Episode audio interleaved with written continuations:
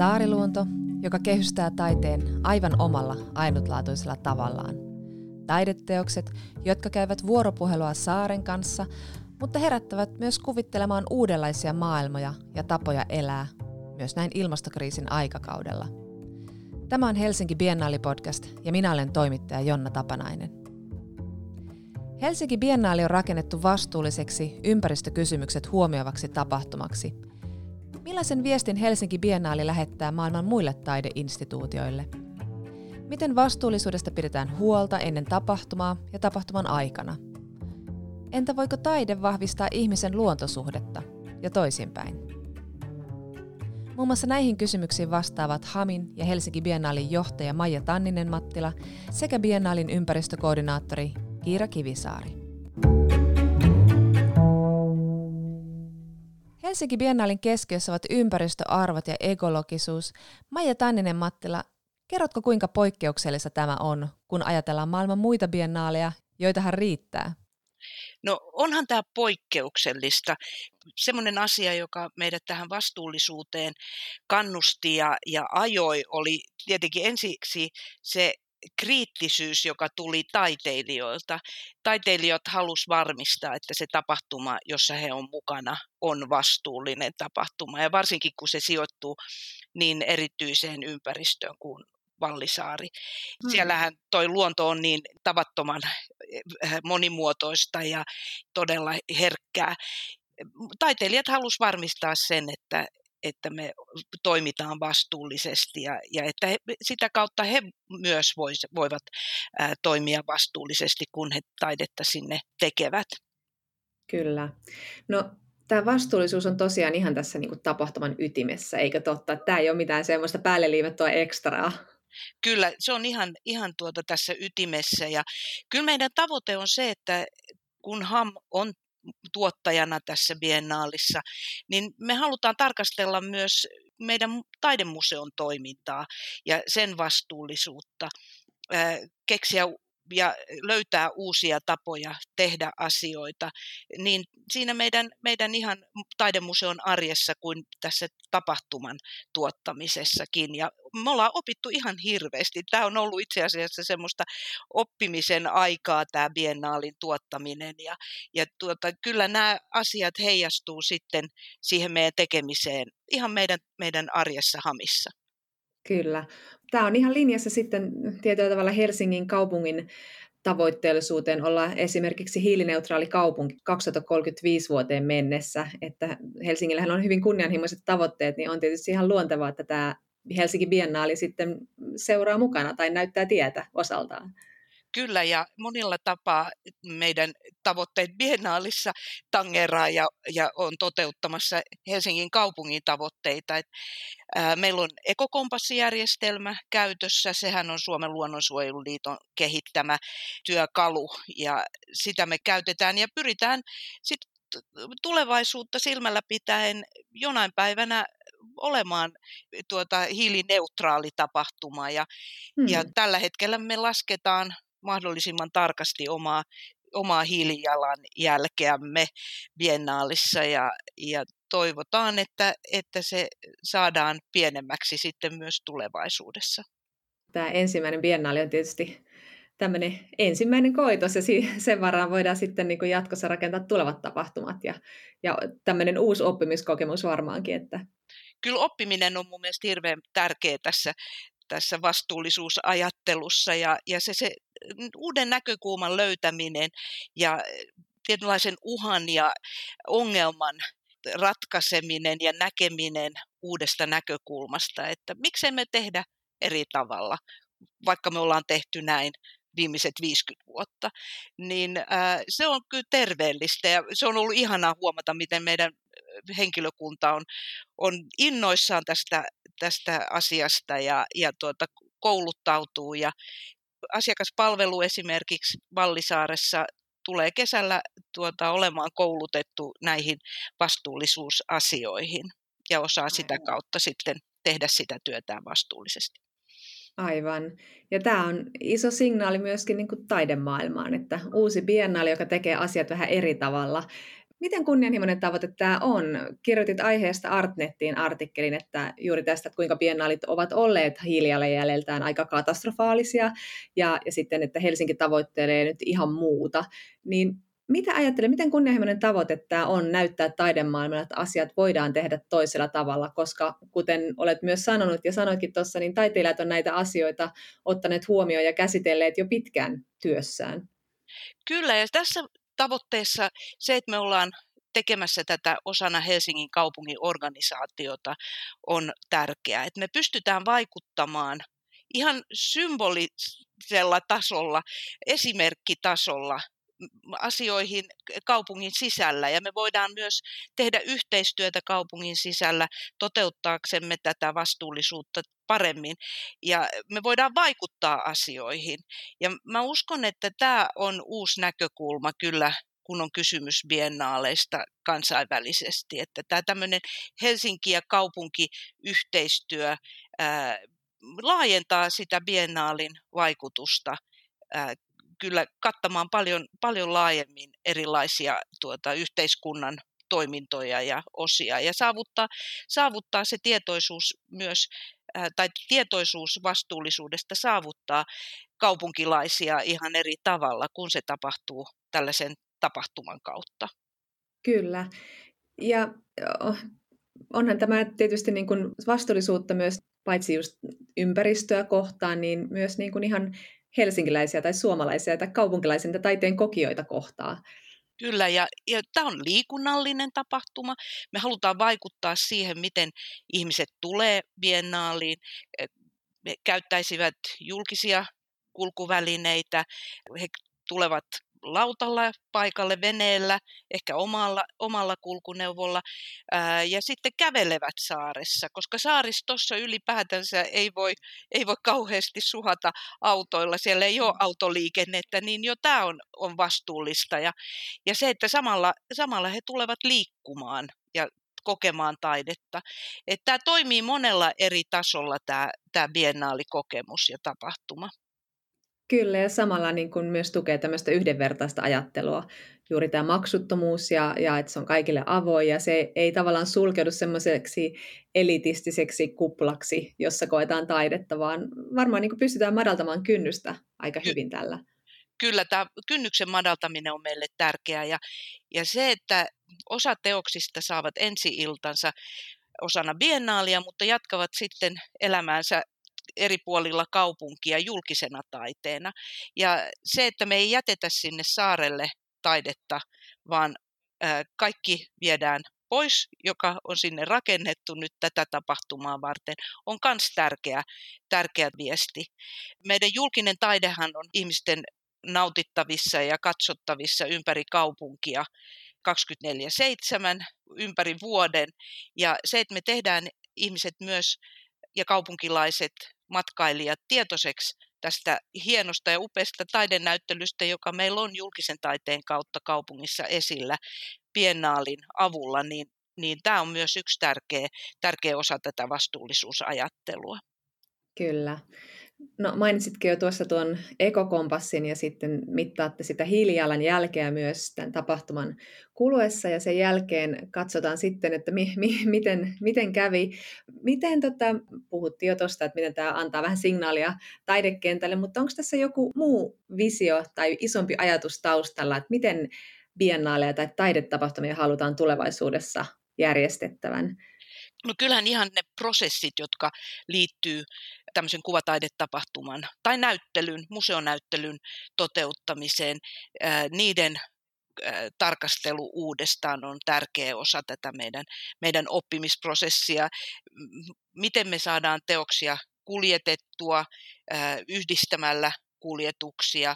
Me neuvotellaan nyt Skypen kautta tietenkin, niin kuin tuota maailma on tehnyt viimeiset mm-hmm. kuukaudet, mutta se, että että me voitaisiin esimerkiksi teosten tarkistamista, joka on ollut sellainen toimenpide, joka on aikaisemmin vaatinut äh, henkilökunnan matkustamista paikan päälle ja sitten teokset on tarkastettu tarkastettu paikan päälle, niin nyt se on tapahtunut etänä, etäyhteyksien välityksellä. Ja, ja tämä on ihan uusi asia museotyössä ja tällaisessa taidetapahtuma, taidenäyttelytoiminnassa. Ja mä uskon, että se on tullut jäädäkseen, mutta senkin, senkin taustalla on, on luottamus. Ja, ja tämä on ollut minusta kiinnostavaa, että miten luottamusta on vahvistettu tämän pandemian aikana ja, ja miten semmoinen yhteydenpito ja asioiden hoitaminen on sujunut niin hienosti.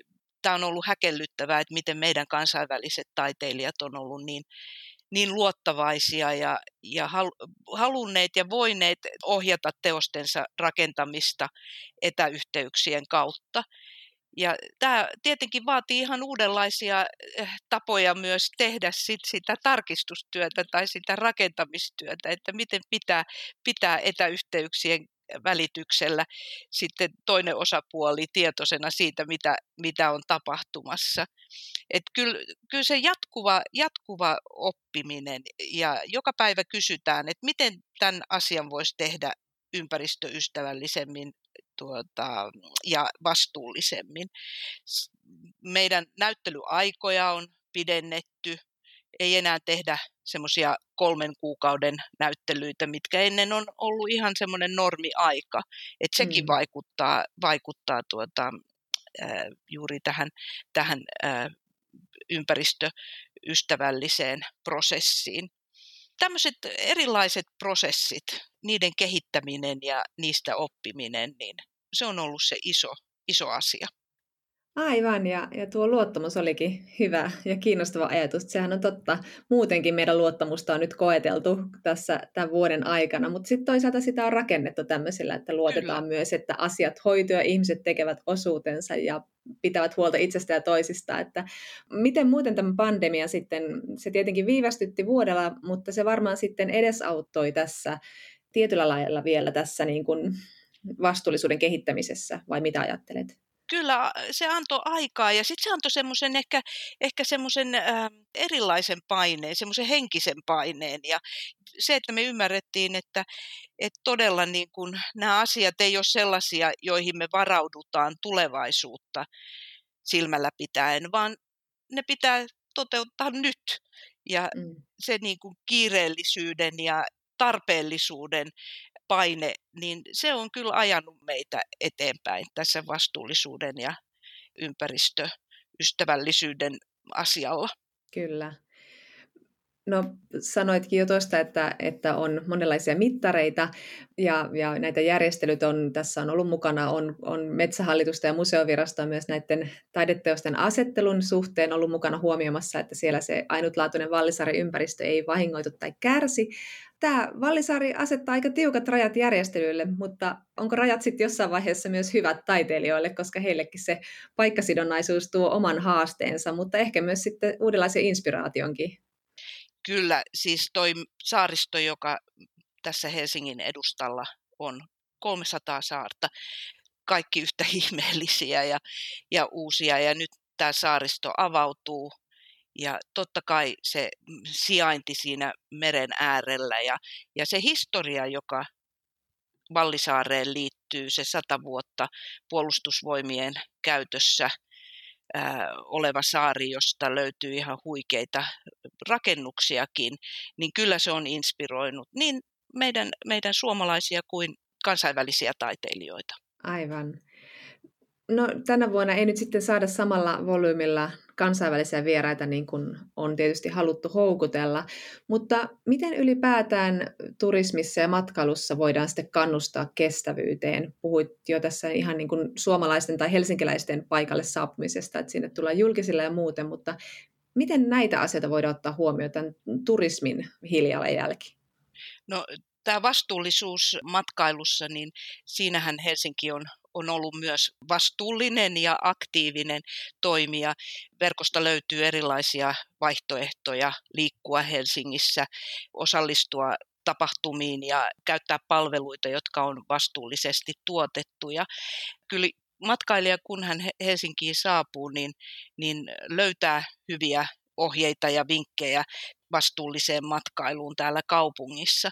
Ja me ollaan biennaalina osa tätä ajattele vastuullisesti palvelua. Toki niin kuin tämä, miten liikutaan kaupungissa ja miten liikutaan saaristossa, niin, niin kyllä mä uskon, että kansainvälisellekin vieraalle tämä tulee olemaan aika tuota, ainutlaatuinen kokemus, jos tulee suurkaupungista ja löytää itsensä mm. todella Helsingin saaristossa meren ääreltä keskellä luontoa. Mehän Suomessa ollaan todettu se luonnon merkitys ja, ja luonnossa liikkumisen merkitys nyt tämän pandemian aikana. Ja me ollaan todella pienissä tuota, ympyröissä oleskeltu, mutta se, että pääsee sinne saarelle ja meren äärelle ja sen luonnon äärelle, niin kyllä se on vapauttava ja hieno ja eheyttävä kokemus. Ja uskon, että se vaikuttaa ihan samalla lailla myös meidän kansainvälisiin matkailijoihin, myös tulevaisuudessa. Ja se, Joo. että saa kokea jotain tällaista, tällaisen luontokokemuksen, niin, niin me suomalaiset, me ollaan niin totuttu siihen, että me päästään metsään, me päästään järvelle, me päästään merelle. Mutta jos asuu todella Aasiassa tai, tai Yhdysvalloissa tai jos Euroopassa isossa kaupungissa, niin ei tämmöinen luontoelämys ole ollenkaan itsestäänselvyys. Ja eikä pidä minusta väheksyä sitä, että mitä vaikutuksia sillä, sillä elämyksellä voi olla sen ihmisen tapaan sitten toimia vastuullisemmin, kun hän palaa sinne kotimaahansa.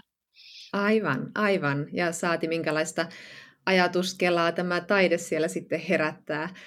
Tämä Vallisaari on ainakin mun ihan henkilökohtaisesti oma suosikki saari Helsingissä. Jotenkin tuntuu, että siellä joka kerta löytää jotain uutta. Mitä itse ajattelet, minkälaisen niin kuin lisän tai kokemuselementin tämä Vallisaaren luonto tuo tähän taiteen kokemiseen? Sitä on ehkä vaikea ennakoida, mutta osaatko arvella sitä dialogia, mitä, millaiseksi se muodostuu? No kyllä se, että saarella siinä luonnossa, muuttuvassa luonnossa, päivittäin erilaisessa valaistuksessa, sääolosuhteissa, vuorokauden aikoina, valaistusolosuhteissa, vuoden aikoina, tämä biennaalihan on auki aina syksylle, niin kyllä taide näyttäytyy erilaiselta päivittäin ja eri kellonaikoina. Ja se on se ihmeellisyys ja taika, minkä tämä Vallisaaren konteksti tuo sille taiteelle. Ja tämä yhdistelmä taiteesta tällaisessa ympäristössä, niin se on jotain maagista, näin mä vahvasti uskon. Kyllä, uskon, uskon myös. Tuo maaginen on varmaan se sana, mitä, mitä tässä nyt itselläkin on mielessä, kun ajattelee ylipäätään sitä, että, että maailma avautuu vähän eri tavalla, toivon mukaan kesällä. Helsinki Biennaali tilasi monitieteiseltä biostutkimusyksiköltä myös konsultaation siitä, että miten taidetapahtumaa voi ylipäätään järjestää sille sosioekologisen kestävyyden näkökulmasta. Ja, ja biosryhmästä Paavo Järvensivu pohtikin, että tämä biennaali voi toimia niin kuin tämmöisenä pitkäkestoisena alustana ekologisten kysymysten kulttuuriselle prosessoinnille. Ja, ja mietinkin, että mitä olet Maija Tannemattila miettinyt, että eh, miten paljon taide voi auttaa meitä kuvittelemaan tavallaan niin kuin uusia tapoja olla maailmassa. Että miten voi elää hyvää elämää, vaikka se ei perustuisikaan esimerkiksi nyt kuluttamiselle tai jatkuvalle matkustamiselle tai muulle. Taiteen merkitys on ihan keskeinen. Se tuo ulottuvuuksia näihin kysymyksiin, joita ei, ei välttämättä löydä tieteestä ja arjestakaan, mutta sen avaamat näkökulmat niin todella voi johdatella ihan uusiin ajatuksiin ja oivalluksiin. Sehän taiteessa on niin ihmeellistä, että me ei voida ennakoida sen vaikutuksia. Ja niitä on ehkä vaikeaa mitatakin, mutta se, että, että se puhuttelee eri ihmisiä eri tavoin ja se, että taiteen kieli on kansainvälinen, niin siinä on kanssa todella tärkeä puoli, että, että yhtä lailla se avautuu monikulttuurisesti ja monimuotoisesti. Siinä ei tarvita kielitaitoa välttämättä, kun katselee näitä ja kohtaa näitä taideteoksia.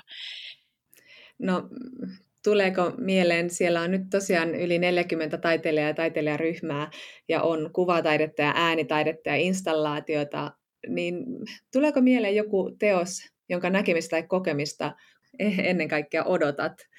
Varmasti kaikkea, mutta, mutta joku, joka ehkä käsittelisi tätä tematiikkaa. No ihan kaikkea odotan.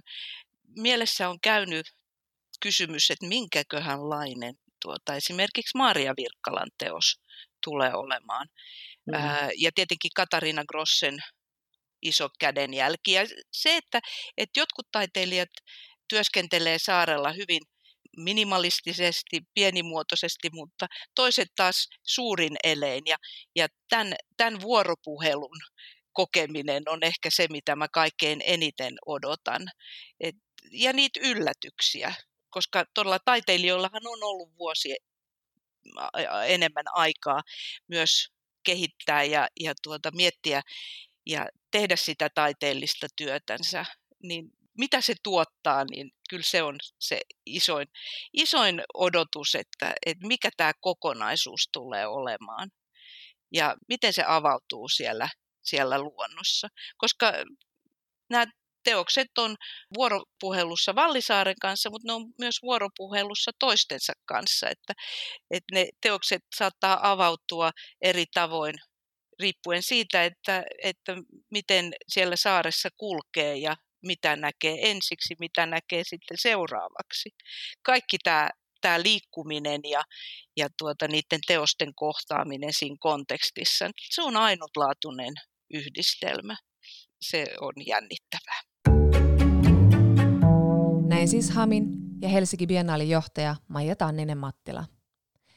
Seuraavaksi Helsinki Biennaalin ympäristökoordinaattori Kiira Kivisaari kertoo, miten tapahtuman suunnittelussa on huomioitu ympäristökysymykset ja miten se näyttäytyy tapahtuman aikana meille kävijöille.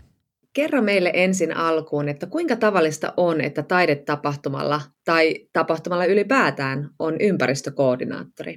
No taidetapahtumista, niin mä en usko, että se on ainakaan vielä kovinkaan tavallista. Et kun mä aloitin mun työt Biennaalissa 2019, niin mä lähdin ensitöikseni katselemaan, että mitä muut biennaalit maailmalla on tehnyt. Ja tota, mä aika vähän löysin, tai no oikeastaan en ollenkaan löytänyt mistään niin kuin esimerkkejä tai malleja, missä oltaisiin oltais tehty julkisesti isosti niin ympäristöohjelmaa tai että siellä olisi ollut joku ihminen, jonka olisi voinut ympäristöasioiden osalta kontaktoida. Et mä en usko, että se on, se on hirvittävän tavallista, mutta kyllä noita ympäristöasioita hoidetaan monissa sitten ehkä muissa, muissa asioissa jo näkyvämmin. Et Flow-festivaali on ainakin hyvä esimerkki siitä, missä ollaan tehty jo pitkään, pitkää ympäristötyötä näkyvästi. Mutta taiteen instituutiot sitten vielä ehkä hakee, hakee tätä. Kyllä, ja, mutta koko ajan tehdään, että musta tuntuu, että se, se on ainakin tässä jo mun aikana hamissani lisääntynyt ihan hirveästi ja koko ajan myös siirrytään tavallaan niistä sanoistani myös konkretian tasolle, että se on ollut hieno huomata jo näin lyhyessä ajassa. Kyllä. No Helsinki Biennaali on tuomassa isoa viestiä koko taidemaailman kentälle tästä vastuullisuudesta, sillä se koko biennaali tosiaan, sen koko suunnittelu ponnistaa tästä vastuullisuuden ja ympäristöarvojen kunnioittamisesta. Ja, ja sinä, Kiira, olet sitten ollut tietenkin yksi, joka olet ollut rakentamassa tapahtumaa ihan konkreettisesti sellaiseksi. Maija Tanninen-Mattila tuossa edellä kertoi esimerkiksi käytössä olevasta ekokompassijärjestelmästä, mutta kerrotko vähän tarkemmin siitä, mitä se on siis tarkoittanut tämän tapahtuman suunnittelun kannalta? Miten se on teitä ohjannut? Joo, eli tosiaan toi Ekokompassi on Suomen luontoliiton tämmöinen ympäristöjärjestelmä ja se antaa tosi hyvät niin tämmöiset työkalut ja, ja mallit, miten näitä ympäristötavoitteita voidaan lähteä rakentamaan ja, ja se lähtee liikkeelle ihan semmoisesta, että ihan alkuun vaan katsotaan, että mitä, ollaan, mit, mitä, mitä se Helsinki Biennaali on ja, ja mitä, mitä tehdään jo ja mitä ei tehdä.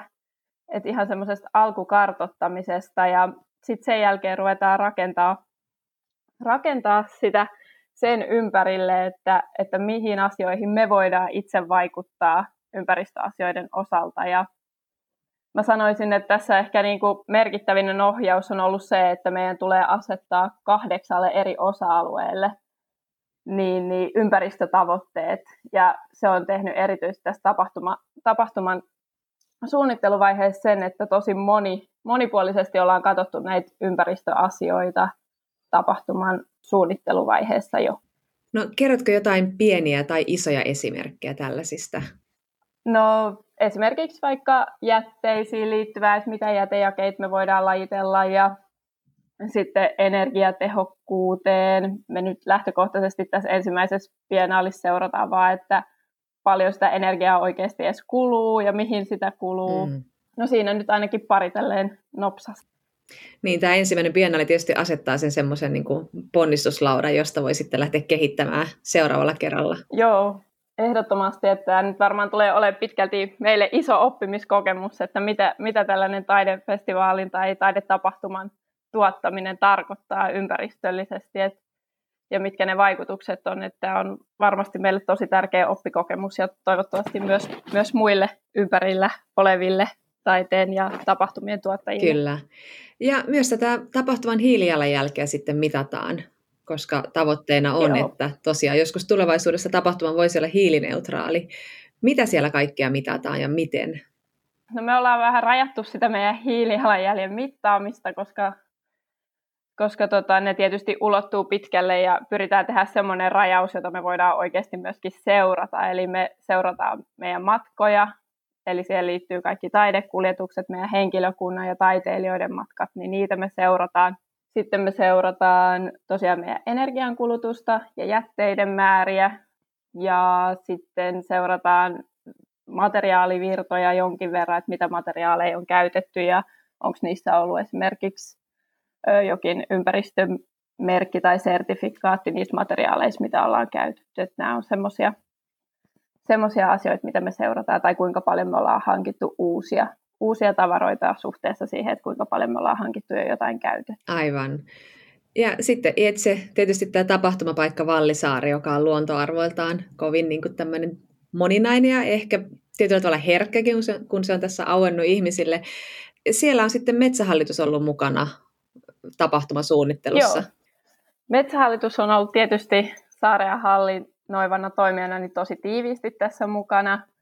Ja se nyt tietysti on antanut tosi tarkat raamit sille, että missä se tapahtuma voi olla. Ja tämä alue, minne se tapahtuma meilläkin levittäytyy, niin on sellainen alue, joka on muutenkin suunniteltu käytettäväksi, että, että vaikka siitä Vallisaaresta osa tuleekin olemaan luonnonsuojelualuetta tai iso osa, niin, niin tämä, tämä reitti, jonka varrella Biennaalikin kulkee, niin se on ihan ihmisten käyttöön suunniteltu reitti ja sen, se kestää sitä, että ihmiset pysyy siellä niillä merkatuilla reiteillä, että niin se on suunniteltu. Aivan. No miten sitten tämä kaikki näkyy tapahtuman aikana meille kävijöille? No mä toivon, että se näkyy avoimena viestimisenä mm. meiltä, ympäristöviestimisenä, että se näkyy sitäkin kautta. Ja sitten se näkyy toivottavasti siinä, että ihmiset haluaa pysyä niillä reiteillä, mutta se viestintä on kyllä varmasti semmoinen, joka näkyy niin kuin kaikista selvimmin yleisölle, että sitten siellä on toki, me ollaan lisätty Vallisaareen kierrätyspisteitä, ja sitten siitä voi herätä kysymyksiä, että siellä on ehkä vähän vähemmän jätejakeita, mitä vaikka nyt ollaan totuttu näkemään mm. mantereen puolella, mutta sekin johtuu siitä, että sitten jos Vallisaaressa ei järjestetä muovin keräystä, niin sitten se on hyödyllisempää laittaa se kaikki niihin jätejakeisiin, jotka siellä on olemassa, kun että niitä erillisesti sit kuljetetaan jonnekin muualle. Aivan. Niin. Mutta ollaan mietitty, mietitty sitä, että miten se saadaan mahdollisimman hyvin toimimaan yhteistyössä sitten saaren muiden käyttäjien kanssa, että saaren yrittäjien ja metsähallituksen kanssa. Just niin. Mitä Kiira Kivisaari, mitä sä ajattelet, mistä sä oot itse erityisen iloinen? No ensinnäkin siitä, että Biennale järjestyy, siis se on, se on varmaan semmoinen, mitä ainakin, ainakin koko meidän tiimi odottaa ihan hirveästi, niin. että yes. Öö, sitten mä oon tosi iloinen siitä, miten toi meidän oma tiimi on hienosti sisäistänyt tämän vastuullisuusajattelun niiden ihan osaksi omaa työtä ja samoin nämä yhteistyökumppanit, kenen kanssa me biennaalia tehdään, mm. niin se on ollut kyllä kiva huomata, että on tilaa tavallaan tämmöiselle ympäristö- ja vastuullisuusajattelulle ja se on se on tosi kiva tehdä töitä sellaisessa ilmapiirissä. Niin, ja se on sisäistetty siihen niin kuin tekemiseen, että se ei ole vain jotain ekstraa siihen työn päälle.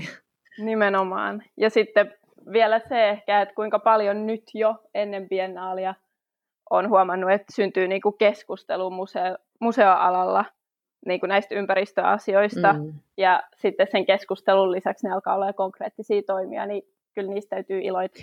No onko toi sellainen asia, joka on sitten tietyllä tavalla niin kuin myös kertoo sen tapahtuman onnistumisesta sitten, kun se on syyskuun lopussa ohi ja jos se tämmöistä niin kuin herättelyä tekee, vai onko jotain muuta, millä sä ajattelet, että tämä ensimmäinen biennaali on onnistunut, joku semmoinen sun henkinen mittari? No kyllä mun yksi henkinen mittari on just se, että se herättää kiinnostusta ja pystytään puhumaan eri toimijoiden kanssa, että mikä onnistuu ja mikä kaipaa vielä viilausta ja parantamista, että, että kyllä se on semmoinen, että se on meidän yhteinen voimavara, että pystytään keskustelemaan, että millaisia ratkaisuja on syntynyt ja millaisia ratkaisuja on tehty, että, että se on ainakin yksi, että herätetään keskustelua ja, ja sitten ehkä toinen, niin mä toivon, että iso osa meidän asettamistavoitteista niin toteutuisi sitten tuon meidän ympäristöohjelman osalta. Ja ainakin nyt näyttää siltä, että niin tulee toivottavasti käymään. Kyllä. No vielä loppuun mä haluaisin kysyä sulta, että nyt kun me nähdään taidetta siellä tosi poikkeuksellisissa merellisissä luontoolosuhteissa ja se Vallisaari tuo siihen ihan omanlaisensa kehyksen sen taiteen kokemiselle, niin mitä sä ajattelet taiteesta sitten? Voiko se sinusta niin kuin vahvistaa ihmisen luontosuhdetta? Mä en ole mikään taidealan ekspertti, mutta tälleen niin kuin omakohtaisesta kokemuksesta, niin mä uskon, että taide voi vahvistaa luontosuhdetta, mutta se tarvii siihen rinnalle sitten taas niitä luontokokemuksia, jotka tapahtuu siellä luonnossa. Mm.